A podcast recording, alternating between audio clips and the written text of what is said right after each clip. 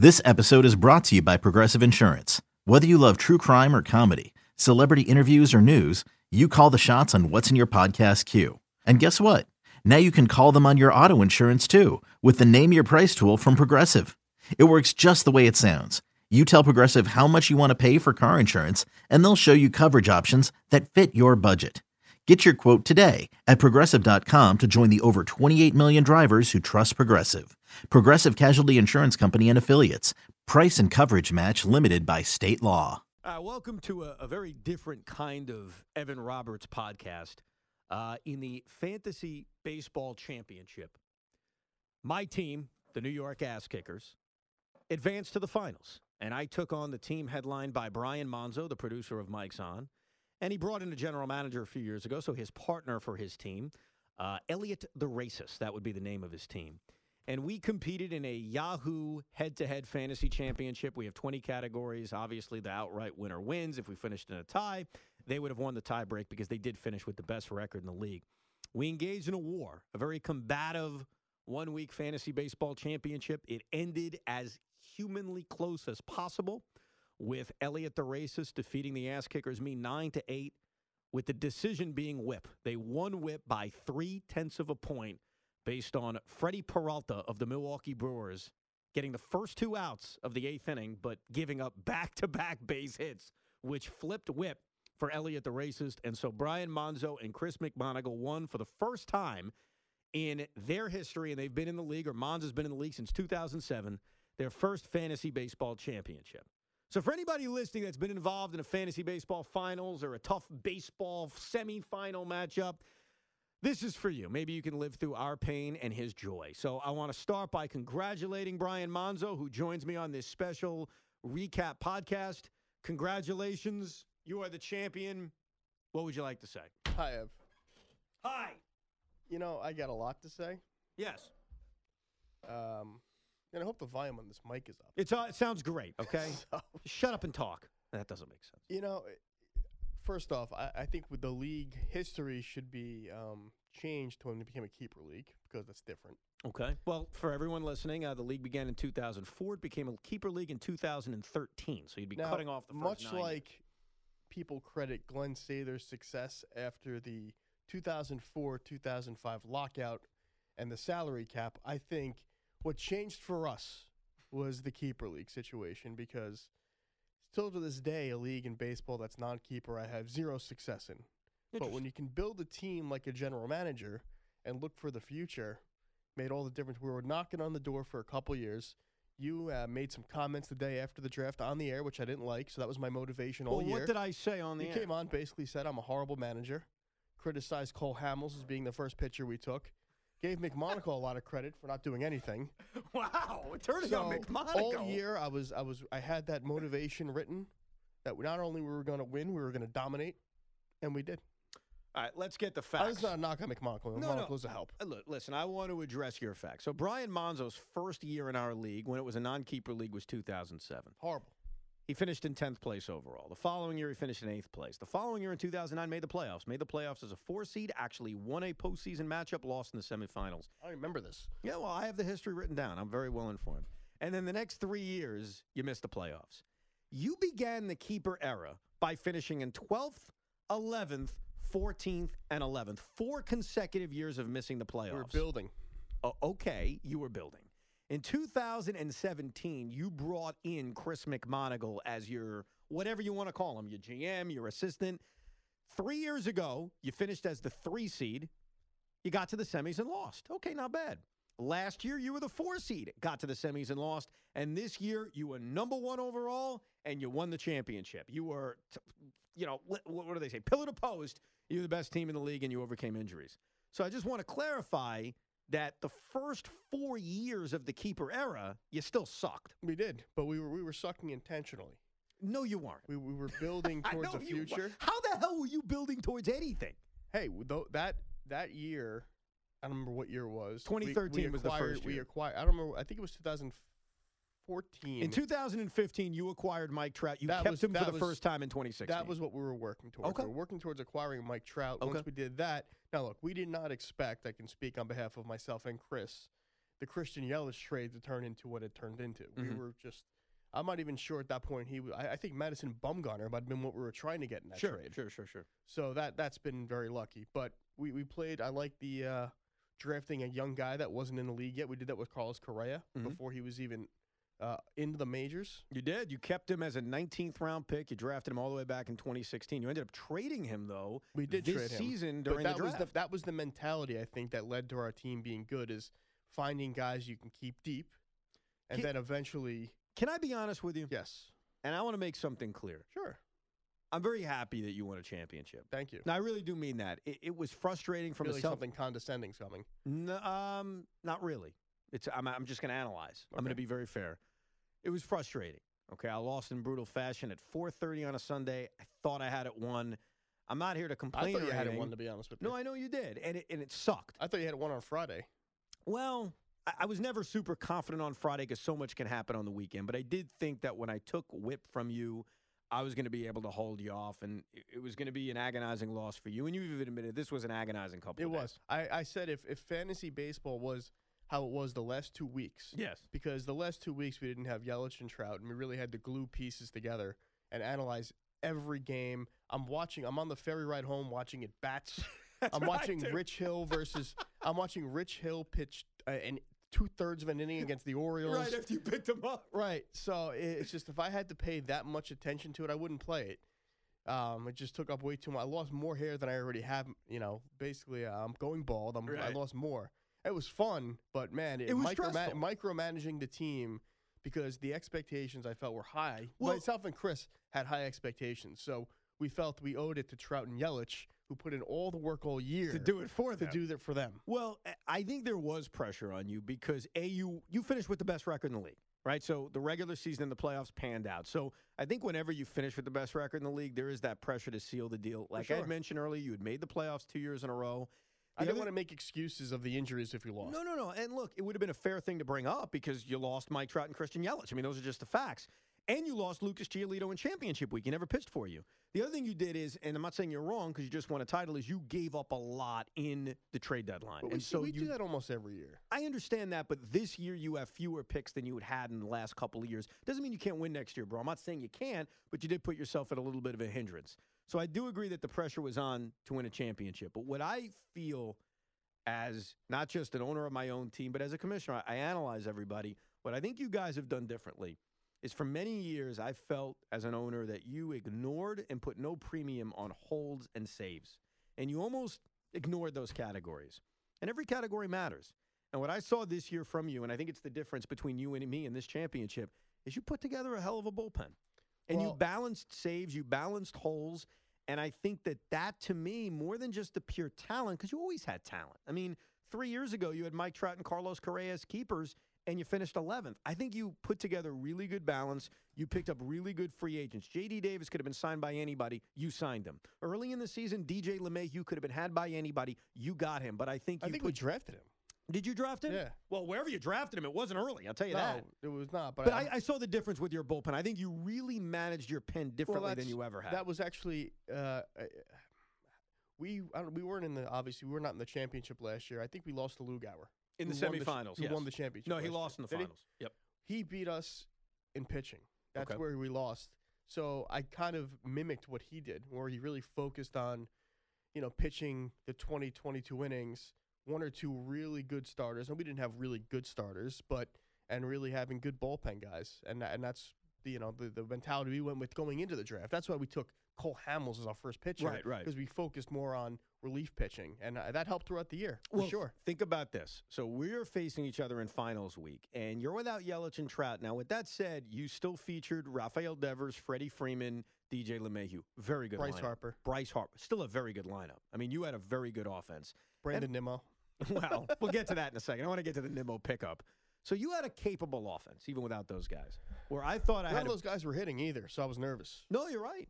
Uh, where I had a big edge on you is that my pitching staff features Jacob DeGrom, Max Scherzer, Clayton Kershaw, Domingo Germán, and what I thought was a pretty good bullpen, a bullpen that had a pretty good year. Your pitching staff was faced with two pieces of horrific news right out of the gate. Number one, Matthew Boyd not making a start Tuesday, family matter. Number two, Lucas Giolito, your ace, done for the season. That was we I, that right there. I was ready to tap out. So at this point, and the minimum innings you got to get to is 20, you had Charlie Morton Friday night against the Red Sox as a scheduled starter and potentially Matthew Boyd on Sunday, but we didn't know. So clearly you had three moves, you had to add pitching. And this was the move you made, and I thought it was brilliant, and it worked. Marco Gonzalez of the Mariners facing the Pirates. Seven scoreless innings with zero walks. That moment is when I got nervous because I knew he's just going to try to get to 20 innings, have a very low ERA, and beat me. Meanwhile, Jacob DeGrom's dominating. My bullpen is striking everybody out. I've got, you know, a zero ERA. You had a zero ERA. We both actually had zero ERAs with a decent amount of innings three days in. I go to Max Scherzer. Scherzer strikes out 11 guys, doesn't walk anybody, but he gives up that late home run to Matt Wieters. So that hurts my ERA. My ERA ballooned up to like 1.8. The problem is your ERA was still zero. And so what was frustrating for me is my guys were pitching well. I was striking everybody out, not walking anybody. And until Friday night, you had not issued a freaking walk. And when you finally gave up a run, I forget who gave it up. Your Charlie ER Morton. Wa- was he that the first run you gave up? It was Friday night. The home run. I don't remember who the home run was against. Mitch Moreland. Was it okay? Yeah, it was against the Red Sox. I was watching it in my car as I was picking up sushi, and uh, I was celebrating that home run. you know, I was. And it put your ERA up to like zero nine or something like no, that. It was I know. low. And then and then Kahnle came in and That didn't do big. much, and that was devastating. But I really didn't feel confident after that because, um, you know, I felt as though we were going to have to have an ERA close to one because you're, you're pitching. I was staff. pitching well, yeah. And I was, you know, you can't predict if you can't predict when relief pitchers are going to pitch. Well, and, and so to that point, I had taken back ERA and WHIP. I congratulated you. You I thought it was over. But here's the problem. This is the dilemma I faced. Okay, I knew I would win wins. You were going to win losses. I would. I could take ERA and WHIP, but now I'm giving up on holds and saves. And so I decided I, I've got to use my relievers this weekend. I sat Clayton Kershaw on Friday night. I'm sure you noticed that. I said. "What- he, had the a, he had a six ERA too. Yeah, pitched six innings, allowed four runs. But I didn't know I would win enough offensive categories, so I figured I had to compete for holds and saves. And we went into a major. We went three for thirty-five. Yeah. we, we went into a major slump. But I didn't see that coming. So I used all my relievers. And I don't know if you saw this, Monzo. I don't know if you saw this, but I want to enlighten you. Saturday afternoon, still up in ERA and whip, Giovanni Gallegos comes into the game. Do you aware what happened? I know he gave up a run. Oh, he did. He, did he? Oh, he had like a 54 ERA. okay. I didn't see what happened. You- I was just celebrating. You should hear what happened. You should hear it. Okay. I was uh, I No. was at a birthday party. Okay. I saw the I want you to numbers inflate. I want you to hear the freaking Okay. details, you son of a bitch. Gallegos comes into the game, gets the first guy out. Now, Gallegos had a great year, by the way, for the Cardinals. Second guy hits a double. Okay, he's got a one run lead, gives up a double, not the end of the world. Tony Kemp is up. Strike one, strike two, 0 2 pitch, swing and a miss, strike three. They called back the strike three because they said he balked. Ooh. Next pitch, two run home run. Good night, the lights. Mons, I wanted to cut my balls off. I mean, I you talk about the pain of fantasy, bro. He struck him out. They called it back because of a balk, and he didn't even balk. And then Gallegos, you piece of crap, you're up on Tony Kemp 0 2. You need to throw a fastball right down the middle. So I know you don't know how it happened. That's how it happened. That's brutal. And then Craig Kimbrel comes in. What a piece of crap he is. Yeah, he sucks. First pitch to Yadi Molina, who's on my team but on my bench. Yeah, you benched a lot of home runs this week. Well, I, but you know what? Here's the thing about the. Uh, let me get to that. We know what Kimbrel did. He sucked. This all cost me whipping ERA. My other catcher is Wilson Ramos. I know he started slumping, but I had to trust him, Mons. And Tommy Edman early in the week, I sat against Max Scherzer. He had a home run. So the benchings that I gave up, I, I you know what? I can't complain about it because I used reason for why I did it. But that's how on Saturday you took back whip and ERA. You took back ERA. Actually, didn't take back whip quite yet. You took back whip when Ian Kennedy and Hansel Robles pitched two perfect innings late Saturday night. That's when you took it back. Yeah, it's amazing that some of the names that really helped me out were Hansel Robles and Brandon Nimmo, and it was, uh, you know, like I, as I told somebody on Twitter this morning, Brandon Nimmo gets full immunity from me oh, he has to. moving forward. Now, look, he wasn't great late in the week. He did have the home run yesterday. That secured Uh, you but OPS. early in the week. I could have flipped that too. Early in the week, he was huge. Um, I still don't think he's very good, but I will not publicly criticize him anymore after this. He's not up to John Maine status, but he, he he helped me benefit uh, with my ego and financially, so he gets full immunity And, and what's crazy is that you're in the semifinals the week before you faced me against Ernie Acosta. And apparently, your pickup of Brandon Nimmo was originally as a block on Ernie. So we, uh, I remember, I, I don't remember what stat we were looking at. Probably it was average or whatever. It was Sunday night. I'm getting ready to watch uh, Clash of Champions, and uh, want to monitor the Met game because uh, I'm, I'm a fan. But also, I had that was the only game on at night, and I Sure. said, "All right, well, Ernie's got one more pickup." I was texting you to see what the pickup rules were because he picked up somebody Monday at like 3 a.m. But I guess that doesn't count. Yeah, league day starts at four o'clock, uh, three a.m. I think so is the only the person that was a, that he could roster to add to whatever stat he needed at the time was Brandon Nimmo, and we had to drop somebody, but it had to be somebody that was playing that night, and we didn't. I didn't want. I wasn't going to drop J.D. Davis because he's been good, even though he doesn't play every day and he should. Um, I didn't want to drop Robinson Cano because he was starting to hit finally, but we we made the decision and said, look, if we want to get him back Wednesday, we'll put it. We have four hundred dollars waiver money. It's end of the season. Why not? You know, we could just buy, you know, buy him back. Nobody's going to put 400 on him. right? I actually did. I put 400 on him, but then Nimmo was playing okay, so I, I withdrew the bid. and uh, so we, we blocked and Nimmo uh, performed that night, too, for that matter. And uh, I wasn't sure what Ernie was going to do. He picked up a pitcher that came in and pitched okay. But um, no, eh, Nimmo was a block, and then he ended up helping us get some stats on you. I think he was the difference because I lost by whip. That was the category. The other category that turned out to be very close was OPS. And so anytime you had a guy hit a home run or get a couple of hits, that made a big difference. I was just difference. praying for walks, to be honest with no, you. I know, it's just anything. And JD Davis on Sunday, the last day of the week, hit a home run. You put him in utility, was- even though he was- wasn't there- starting. there's a lot of little things. So like I had to look and see. All right, I, I I'm strap out roster spots. I have to play somebody that's not starting who has a chance of pitch hitting, and I just I just thought J.D. Davis would have a chance of pitch hitting. Now Right. I didn't anticipate Cano getting hurt and then him first pitch homering. right. That was one. That's one of those moments where like, all right, maybe the the, the stars are aligned. No, I know. Where.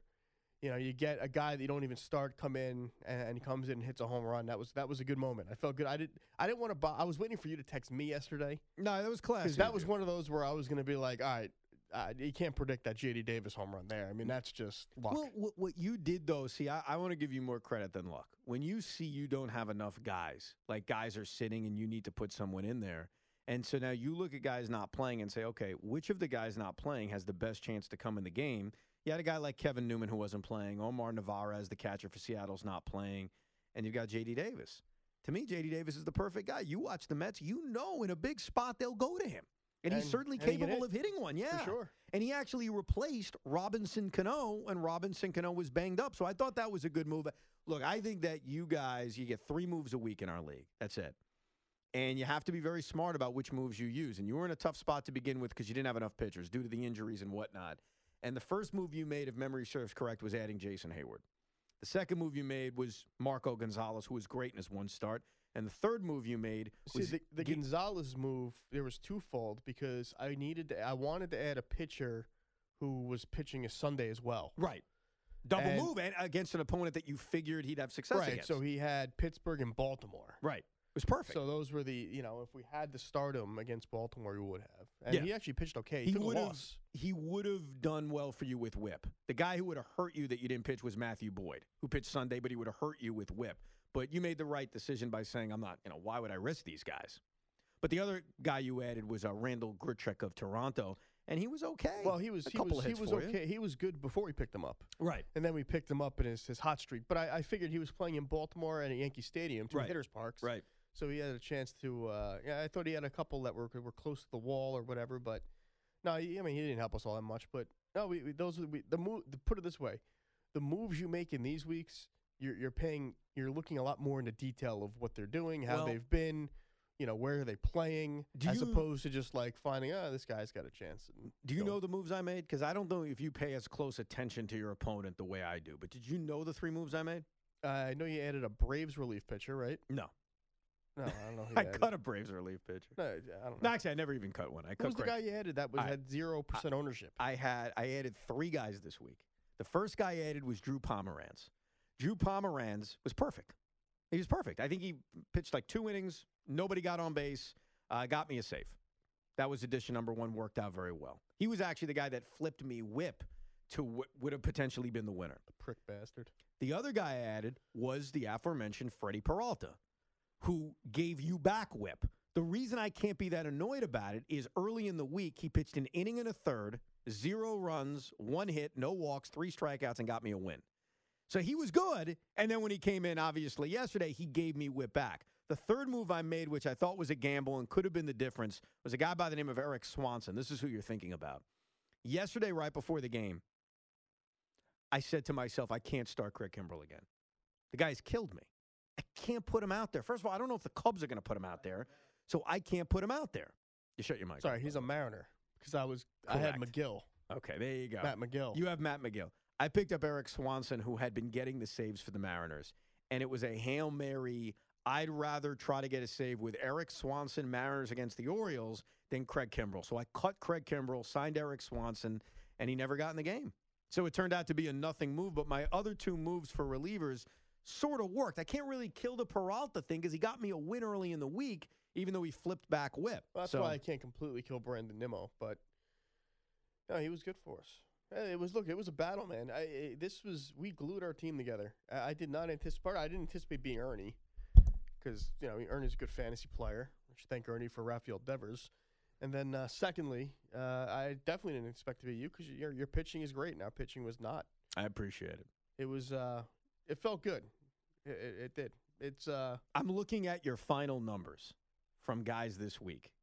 And no one, like Freddie Freeman, who's a Met killer, was Brutal one for 14. yeah, brutal. He did have four RBIs. Uh, DJ LeMahieu was probably your best player. He was seven for 19, five runs scored, two home runs, six RBIs at 368. Devers, you know, he had You know, he had 233. two big home runs for us. Though. That The- was it, the exactly. Saturday home run was huge. And your leader in home runs, Brandon Nimmo. He had three of them.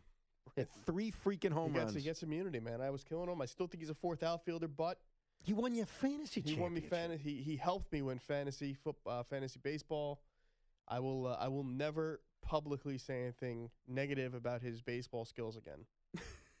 Can you believe that Brandon Nimmo helped you win a championship? It's uh it's it's poetic, I, I suppose.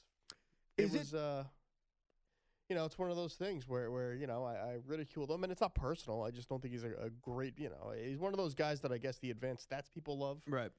You know, but the eye test he just doesn't pass for me. But uh, he helps me win fantasy. Uh, you know, in a league that I, I've spent a way too much time investing my time into.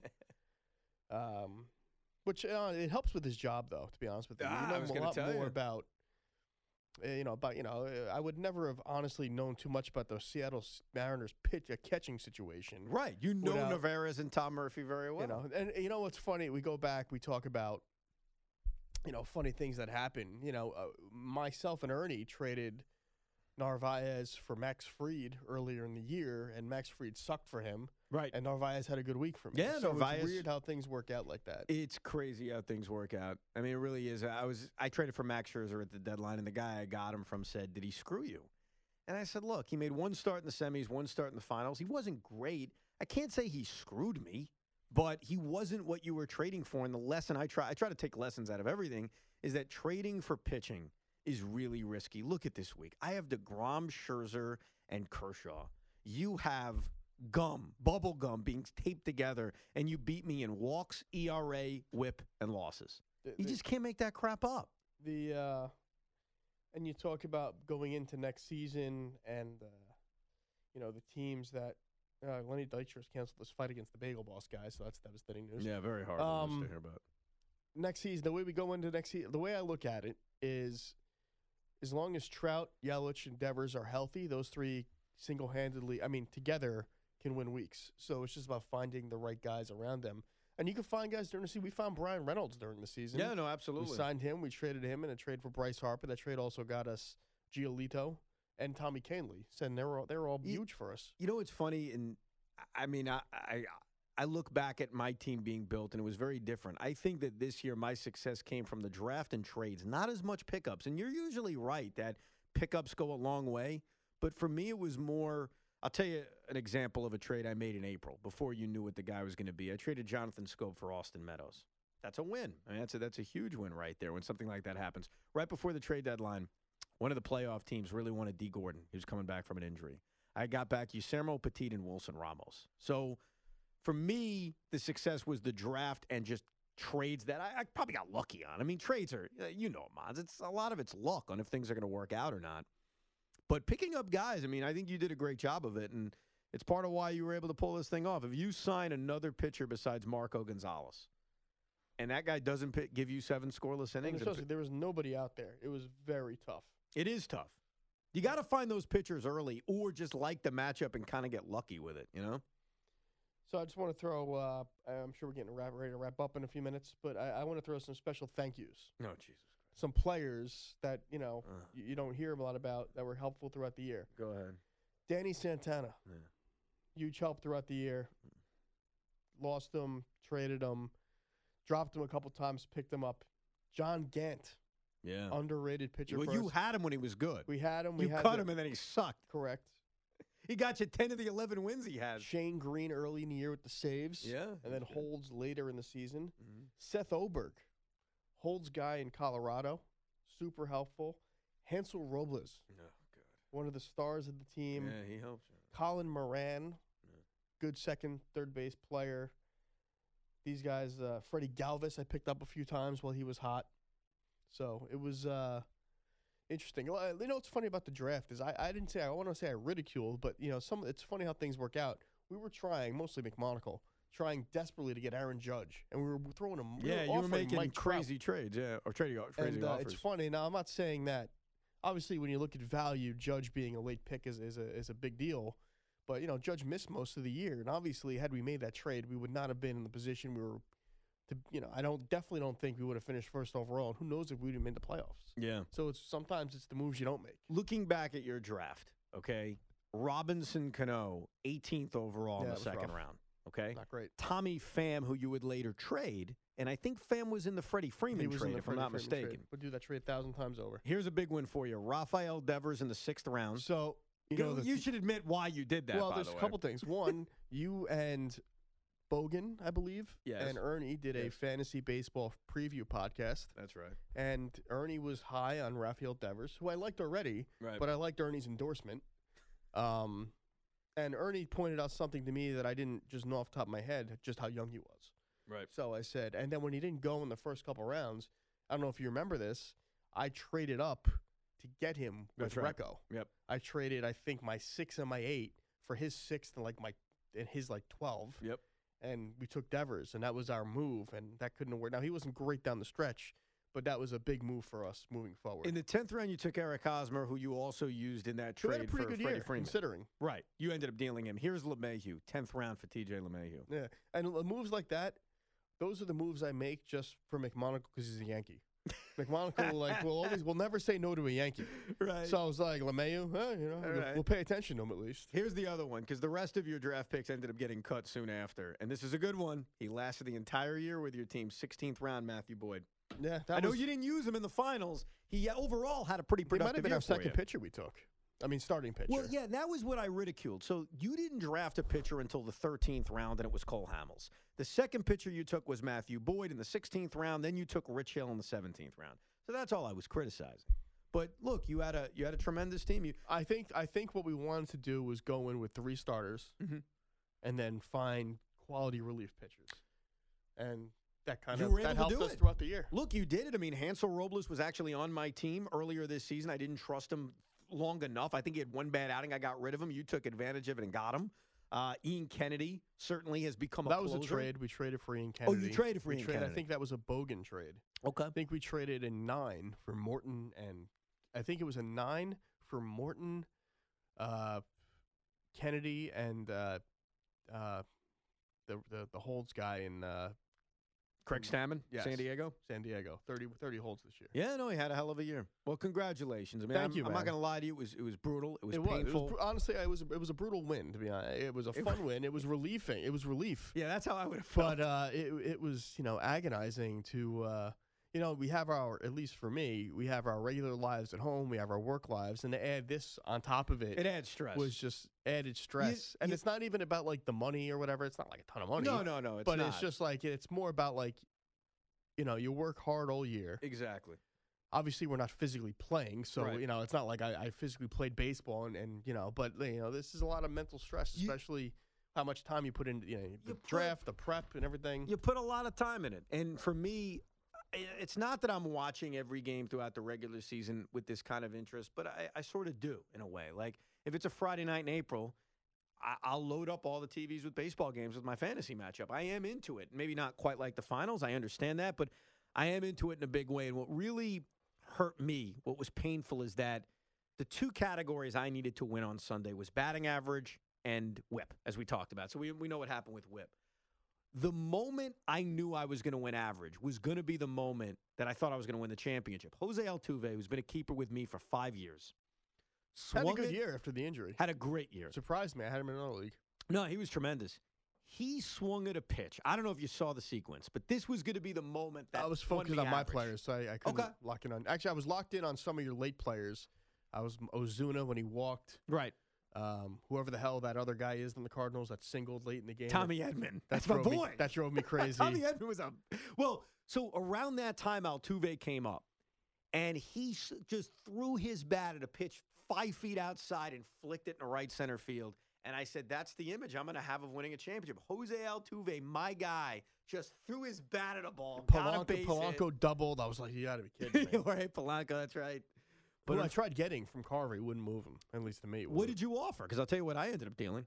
Uh, not he. I, he probably he wanted a higher pick. I think that I was willing to go. Well, what was the pick? I'll tell you what. I gave up a lot. I didn't give up. I, I think I was offering him like a ten. Okay. So what I gave up was far more. I gave up Matt Carpenter, who has been a keeper since the beginning for me, but was having a bad year, 22nd round pick. He's not going to be kept this year either. well, way. I don't know what he's going to do. That's up to him. But Matt's been on be in the my league. well, that's a fair point. Matt, though, it was emotional for me. Matt's been on my team since the beginning, and I gave a seventh round pick as well. So I gave up a lot to get him, and it, it turned out to pay off because Polanco's a hell of a player, and he's going to be a keeper for me next year. I'm you going know to keep what's him around. funny was uh, McMonagle. He actually did a, a- a good amount of homework going into the draft. Like I, I do my, my reading and everything, and because he takes the train, he listened to a couple fantasy baseball podcasts. Right. To kind of. So he was on two guys he wanted us to get. He wanted us to take Matthew Boyd Mhm. and Lucas Giolito, Wow. who Giolito we picked up. We didn't draft him. He was a free agent He got released early and he wasn't great to start. Then he got hurt, and then we dropped him because he got hurt. Right. And then he gets picked up by someone. Maybe it was Adasi. I don't remember who it was. No, it wasn't Adasi. It was uh, your sister's ass. Not your sister, but I love these that's team the name of the team. Yeah. And he, you know, becomes like one of the best pitchers in the AL. I'm like, I, we had this guy and we dropped him. right. And then uh, he got traded to Hadassi, and then Hadassi and I made that trade. So that kind of that irks me a little bit that I have to trade and give Yeah. up something for something I already had. No, I get that. By the way, let me explain. Monzo's team name is Elliot the Racist because in the private part movie, my character's name was actually Elliot. And of course, unfortunately, Elliot had to say some, uh, you know, racially He did. insensitive things. And so that has been Monzo's team name for, I'd say, about four or five years. now. Yeah. For I think we changed it for a couple weeks, and we just got we got we our team sucked those weeks, so we got to go back. to come back. it's like it's just what the best story about changing names was somebody changed their name right before the draft to Donkey Balls. yes. and uh, you, you're like you were organizing a draft, and you were just like, "Who the hell's Don Keyballs?" And I'm like, "You mean Donkey Balls?" Well, he spelled it out like Don. And then and you were so pissed, but then you were saying it wrong at the same time. I was, it was hilarious. It was it was a bad Simpsons joke, and I fell for it. Fell We, Clyde and uh. But I do I do enjoy this is uh, fantasy football is is means a lot to me, but I enjoy this baseball league more than any other fantasy sport. So it's Well, it's a lot of listen, fun. It, it is a lot of fun. Obviously, the frustration can can be there. I love Good fantasy. group of guys. There's a couple I could do without, but I understand. It's fun because it, to me, with football, I don't need fantasy on a Sunday. I've got so much. You got the Jets, you got the Giants. It's the NFL. I'll tell you this: I think fantasy football, as much as I love it, almost becomes like too stressful because it's it's there are like guys like DeAndre Hopkins where you get pissed off when he has six for 67. Right. And you're like, how am I losing when I have DeAndre Hopkins? right. Right. And it's just one day a week, or you know, I guess now it's three days a week. But um, the thing about the baseball is guys can go in slumps and then they can come back and they can help you later in the year. No, no So doubt about him. Well, congratulations to you, Mons. Thank you. I'm sure so many Chris people are going to be locked into this podcast. Yeah, this was what I like to call a niche podcast. well, this was also a, a personal one. People Yeah. that people that are invested in Evan Roberts, the person, might enjoy this one. to hear my pain of losing in the fantasy championship because well, Freddie it, it, human- gave it, up a hit. humanize, it humanizes someone like you who people think you're like a god. So Oh, stop it. Stop it. Well, you know, if you didn't find this entertaining, the next Evan Roberts podcast will be all about BH 90210, the Oh, brand new God. Beverly Hills I, you- I thought you 90210. already oh did that. Yeah, well, so here's what happened. I'll explain why Oh, I'm were you doing on like the beach one. or something? I did it at the beach. The wind just blew up the microphone, and I focused more on the history of 90210. This will be a little bit of the history, but more about the new so show. So you watched the previous era of 90210? I watched it every episode like, at least five did times. Did you watch it like in while it was going on, or was it like a Netflix thing? No, the first three or four years I did not watch live. I started watching it probably season four or five live, and then I went back and watched everything multiple times. But you know what, Mons? That will be on the next Evan Roberts podcast. Stop trying to spoil the next one. Do you watch? uh I don't watch much TV just because of time, but uh do you ever watch The Good Place? Yes, I'm It's a great show. it, it- it's funny that you just said that. We just, my wife and I The just finished Place. that. We just finished it too. So two we're weeks waiting for ago. the ep- we're waiting for the new one to come out this week. You want to do a podcast down the road? The I could Place? do I could do a good. I think it's now look. Uh, I'm not a big TV person, but I feel an obligation now that I'm like married to like Right. spend time with my wife by watching television. Sure, I get that. finding shows that we both agree. She likes the Kardashians, and I Yeah. like watching wrestling. So we have to find a median. Right, which and is comedy is our median. So Right. we watched Schitt's Creek, which I thought was tremendous. We watched uh, Arrested Development, which was great. I just happened to stumble. You put out a poll on Twitter, like, Yeah. what show should I watch? yeah. So I replied with Schitt's Creek, but I saw a lot of people put The Good Place. So I'm like, I like Ted Danson. I don't know what the hell the show's about. Let's put it on. I watched the whole thing in about a week. That's exactly. It's funny. I put that out there because me and my wife like to find a comedy to watch, and that was the most prominent answer I got when I tweeted that. That was the show. I never heard of it. Wasn't that familiar with it. We were both said, "Okay, let's give it a try." and I'm, and I'm skeptical Amazing. with shows that are on like the networks. I agree they- with you. So uh, I, I I put it on for that, and I we couldn't stop watching. All right, we're going to schedule uh, an Evan Roberts podcast down the road I where me and I, you talk the I good tell place. You, the only thing, and I know you want to wrap up because yes, I want to get the hell out of here, and I yeah, got to get home. You got to get your bike. Um, to Son me, a it's bitch. the most.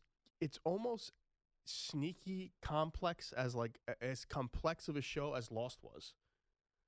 I could see. Well, It's just yeah, there's in so a many different avenues. way. There's so many times where I'm like, how do they they they Can threw you me- save this for when we do the freaking podcast? All right, You're fine. like I- yeah, blowing I'm- it I'm- out right we're not, now. We're not talking about the storylines, just the the how it's written and what it's about. All right, we'll get to it. Well, thank you, Monzo. Congratulations on winning your fantasy baseball championship. I have a stomach ache.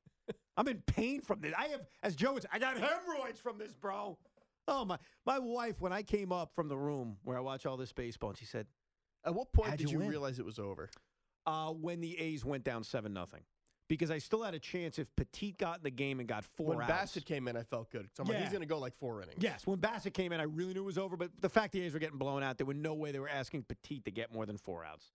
So that's when I knew. But congratulations, Thank on you. winning it. And thank you to and uh, shout out to McMonagle who is, uh, you know, too busy playing sound effects, you know, uh, right now on another show to, He's to join doing us. his job. No, I know. That's what he's doing. Hey, you, you, you cut out for ten minutes and do it and gloat a little bit. We recorded this in between the midday show ending and Mike's on beginning. So thank you for listening to this edition of the Evan Roberts podcast. Congratulations, you bastard.